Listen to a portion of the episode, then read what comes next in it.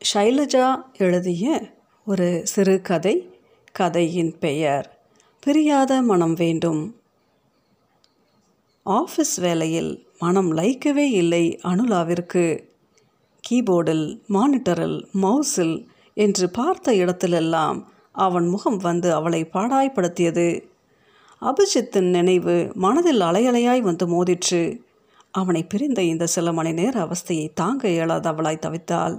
நகம் கடித்தால் துப்பட்டாவை இடது தோளுக்கும் வலது தோளுக்குமாய் மாற்றி மாற்றி போட்டு பார்த்தால் கைப்பையை திறந்து அவனது நினைவாய் அவனிடமிருந்து பெற்றுக்கொண்ட பேனாவை எடுத்து கன்னத்தோடு சேர்த்து அழுத்தி கொண்டாள். இன்டர்வியூவில் இருப்பேன். நாள் முழுவதும் மொபைலில் தொடர்பு கொள்ள வேண்டாமானோ? ப்ளீஸ். எல்லாம் நல்லபடியாக முடிந்ததும் நானே உன்னை அழைத்து பேசுகிறேன். புறப்படும் முன்பு அபிஜித் அவளிடம் இப்படி சொல்லி போயிருந்ததால் அவனுடன் செல்போனிலும் ஒரு சொல் பேச இயலாத நிலைமை. மை டியர் லவ்லி ராஸ்கல் இன்டர்வியூக்கு பெங்களூர் போனபோது என் மனசையும் சேர்த்து எடுத்துகிட்டு போயிட்டியாடா? காதல் என்றால் பெரும் அவஸ்தை என்று பாட்டில் கேட்டபோது சிரிப்பாய் வந்தது. ஆனால் இப்போ நான் படும் அவஸ்தை சொல்லி மாளாது அபிஜித். இனி உன்னை பிரிந்து என்னால் ஒரு நிமிஷம் கூட இருக்க முடியாது. நீ சொன்ன மாதிரி சீக்கிரமே நாம் கல்யாணம் செய்துக்க வேண்டியது தான் அப்ஜித். அவனை ஓர் இனிமையான மாலை நேரத்தில் முதன் முதலில் சந்தித்ததை அனுலா நினைத்து பார்த்தால் தாஜ் ஹோட்டலில் ஒரு ஓவிய கண்காட்சி. மழை சுமந்து கொண்டு வரும் மேகக்கூட்டம் கழனியிலிருந்து தலையில் பானையுடன் இளமை செழுமையான காலழகும் மேலழகும் கொண்டவளாய் ஒரு கிராமத்து பெண். இடுப்பை சற்றே ஒடித்து பின்புற உருவம் மட்டும் காட்டியபடி கொடியில் பூப்பறிக்கும் மங்கை என்று விதம் விதமான ஓவியங்கள் காட்சியாய் வைக்கப்பட்டிருந்தது. அனுலா ரசித்து பார்த்து கொண்டிருந்தாள். அப்போது தான் யாரோ தன் முதுகுக்கு பின்னே அருகில் நிற்பதை மூச்சு காற்றில் உணர முடிந்த அனுலா சட்டென திரும்பி பார்த்தாள். மாதவனின் குறும்புத்தனமான முகத்துடன் ஆறடி உயரத்தில் அழுத்தமான உதடுகளில் அழகான ஒரு புன்னகையுடன் நின்று கொண்டிருந்தான். இருபதுகளின் இறுதியில் இருக்கலாம் என வயதை சொல்லக்கூடிய இளைஞன் ஒருவன் தன்னை ஏறிட்டவளிடம் சிநேகமாய் ஹலோ என்றான் அவன். யார் நீங்கள் எனக்கே ஹலோ சொல்கிறீங்க முன்ன பண்ண தெரியாதவங்ககிட்டலாம் நான் ஹலோ சொல்ல முடியாது. சாரி என்று வழக்கமாய் வேறு ஒரு இளைஞனாய் இருந்தால் சீறி இருப்பாள். ஆனால் இப்போது அவனுடைய வசீகர புன்னகையில் அனுலா மனதை தன் வசம் இழப்பதை உணர்ந்தால் மௌனமாய் கன்னங்களில் ரூஷ் தடவாமலே சிவப்பு நிறம் படர வெட்கப்பட்டாள். மென்மையாய் ஹலோ என்றால் ஓவியம்னா ரொம்ப பிடிக்குமா? அவன் கேட்டான். அந்த குரல் நெஞ்சை ஊடுருவ சென்றது. என்ன குரல் இது? பாடும்போது ஹரிஹரனிடம் உள்ளது போன்ற husky voice. Hey I like it. மனது பட்டாம்பூச்சியாய் சிறகடித்தாலும் பாழாய்ப்போன வெட்கம் பேச விடாமல் தடுத்தது. எனக்கும் ரொம்ப பிடிக்கும். அதிலும் இயற்கை அழகை இப்படி நெருங்கி நின்று ரசிப்பது ரொம்ப ரொம்பவே பிடிக்கும். அவன் தொடர்ந்து பேச வேண்டுமென பேசியதாக தெரியவில்லை. ஏனெனில் அவன் கண்கள் ஓவியத்தின் மீது ஆழ்ந்த ரசனையுடன் பதிந்திருந்தது.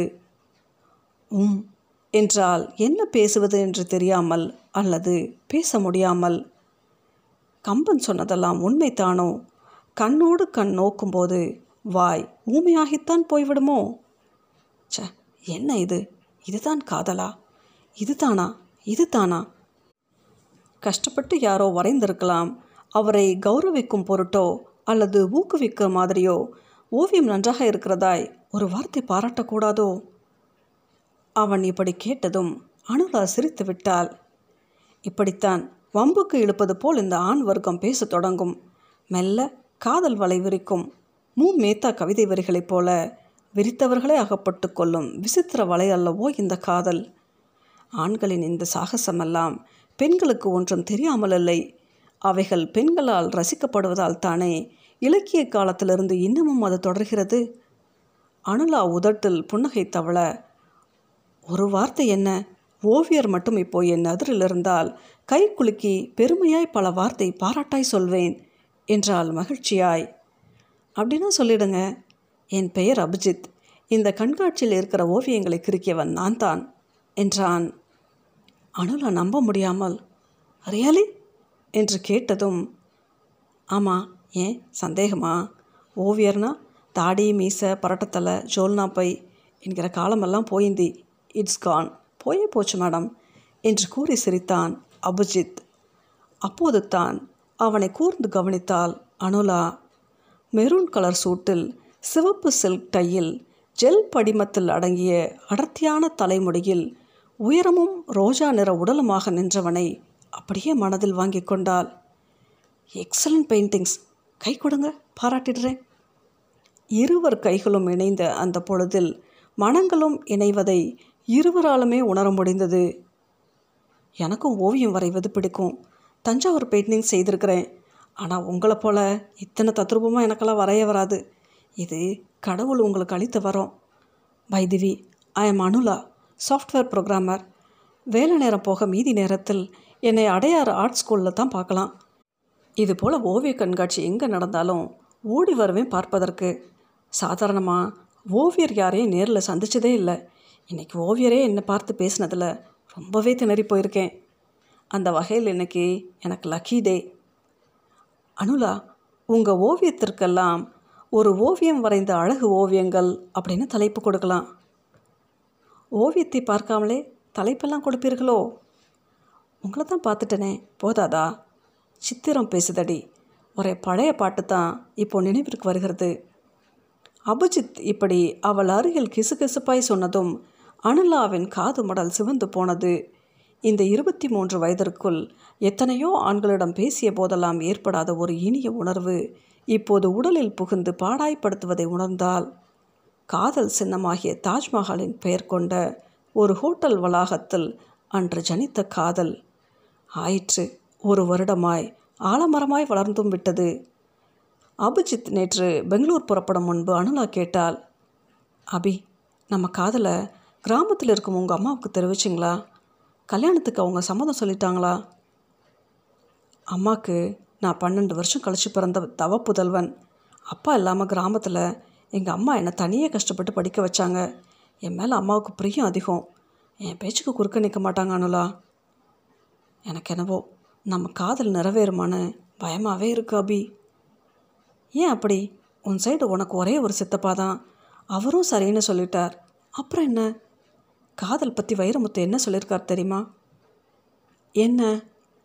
இதய ரோஜா செடியில் இந்த ஒற்றைப்பூ பூத்து விட்டால் அத்தனை முட்களும் உதிர்ந்து போகின்றன. அதனால் கவலை வேண்டாம் என் தேவதையே கைப்பிடிப்பேன் பெங்களூர் சென்று வந்து நான் உன்னையே.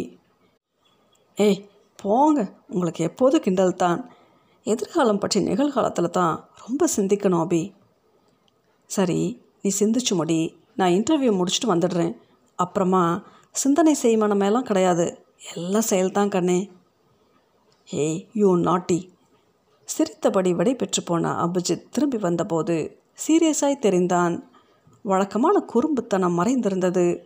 அனுலாவை கண்டதும் விரல்களை ஆசையுடன் பிடித்து இறுக்கி அவள் இரத்த ஓட்டத்தை கிளுகிழுக்க வைத்து அவளை பரவசத்தில் ஆழ்த்தாமல் அமைதியாயிருந்தான் அனுலா கலக்கமாய். என்னாச்சு? என்றதும் மௌனமாய் ஒரு கடிதத்தை நீட்டினான். அனுலா குழப்பமாய் அதை வாங்கி படிக்க ஆரம்பித்தாள். அன்பு மகன் அபிஜித் உன் கடிதம் கிடைத்தது. அனுலா என்ற பெண்ணை நீ காதலிப்பதாயும் கல்யாணம் என்றால் உனக்கு அவளோடத்தான் என்றும் எழுதியிருக்கிறாய். அபிஜித் உன் அப்பா உனது இரண்டாவது வயதில் இறந்தது முதல் இன்று வரை நமக்கு பல விதத்திலும் உறுதுணையாயிருக்கும் உன் மாமா என் அண்ணன் மகள் ஆர்த்தித்தான் உனக்கு மனைவி என்று என்றைக்கோ நான் என் அண்ணாவிடம் வாக்கு கொடுத்து விட்டேன். ஆர்த்தியும் உனக்காக இங்கே கிராமத்தில் படிப்பை முடித்து காத்திருக்கிறாள். வளர்த்தவர்களுக்கு நான் உன் மூலமாக இப்படி நன்றி கடன் செலுத்த நினைத்த என் எண்ணத்தில் மண்ணை போட்டு விடாதே மகனே. காதல் தான் பெரிதென்றால் என்னை விட்டு நீ பிரிந்து போனதாக ஆகுமடா? என்னை பிரிய உன் மனம் இடம் தருமா? யோசிப்பாயா அபிஜித்? என் வாக்கு பெரிதா? உன் காதல் பெரிதா? இதை நீயே முடிவு செய்து கொள் உனது நல்ல பதிலுக்கு காத்திருக்கும். உன் அம்மா. படித்ததும் அனுலா அதிர்ச்சியுடன் அபிஜித் என்ன செய்ய போறீங்க? என்று கேட்டால் அவள் கண்கள் கலங்கி விட்டிருந்தன. அபிஜித் அவசர அவசரமாய் அவள் கண் நீரை தன் விரல்களால் தட்டி விட்டபடி அனு அழாத. நீ இல்லாத வாழ்க்கை என்னால் நினச்சி பார்க்க முடியாதுடா. அம்மா இப்படியெல்லாம் என்னை கேட்காம அவங்க அண்ணனுக்கு வாக்கெல்லாம் கொடுத்துருக்கவே கூடாது. இப்படியெல்லாம் நான் சினிமாவில் தான் பார்த்துருக்கேன். இப்போது என் வாழ்க்கையில் இப்படி ஒரு சம்பவம் நடக்க நேரிடும்னு சத்தியமாக நான் நினச்சி கூட பார்க்கல. அனுலா நான் அம்மாவுக்கு இப்போவே லெட்டர் எழுத போகிறேன் அம்மா எனக்கு காதல் தான் பெரியுது உங்கள் மகன் உங்களை விட்டு பிரிஞ்சு போனதாகவே நீங்கள் நினைத்து கொள்ளலாம் அப்படின்னு. என்றான் உறுதியான குரலில் உங்களை விட்டு பிரிந்து? அபிஜித் என்ன சொன்னார்? பிரிவதா? அதுவும் பெற்ற தாயையா? பிரிதல் பிரிந்து இருத்தல். இவ்விஷயம் அபிஜித்தின் தாயை எப்படி கொல்லும்? ஒரே வருட பழக்கத்தில் இந்த காதல் என்ற சொல் என்னை பிரிவு துயரத்தை ஆழ்த்தியது நிஜம். அபிஜித் பெங்களூருக்கு பிரிந்து போன ஒரு நாள் அது தான் எத்தனை வேதனையை தந்தது. தன் இரத்தத்தை பாலாக்கி ஊட்டி பல வருஷம் வளர்த்த ஒரு தாய்க்கு காதலுக்காய் மகன் தன்னை விட்டு பிரிவது என்பது எத்தனை அவஸ்தையாக இருக்கும்? ரத்தமும் சதையுமான தன் மகனை உயிரோடு ஒரு தாய் பிரிவதற்கு நான் காரணமாக கூடாது. அனுலா ஒரு முடிவுடன் அபிஜித்தை ஏறிட்டு சொல்ல ஆரம்பித்தாள். ஷைலஜா எழுதிய இந்த சிறுகதையின் பெயர் பிரியாத மனம் வேண்டும்.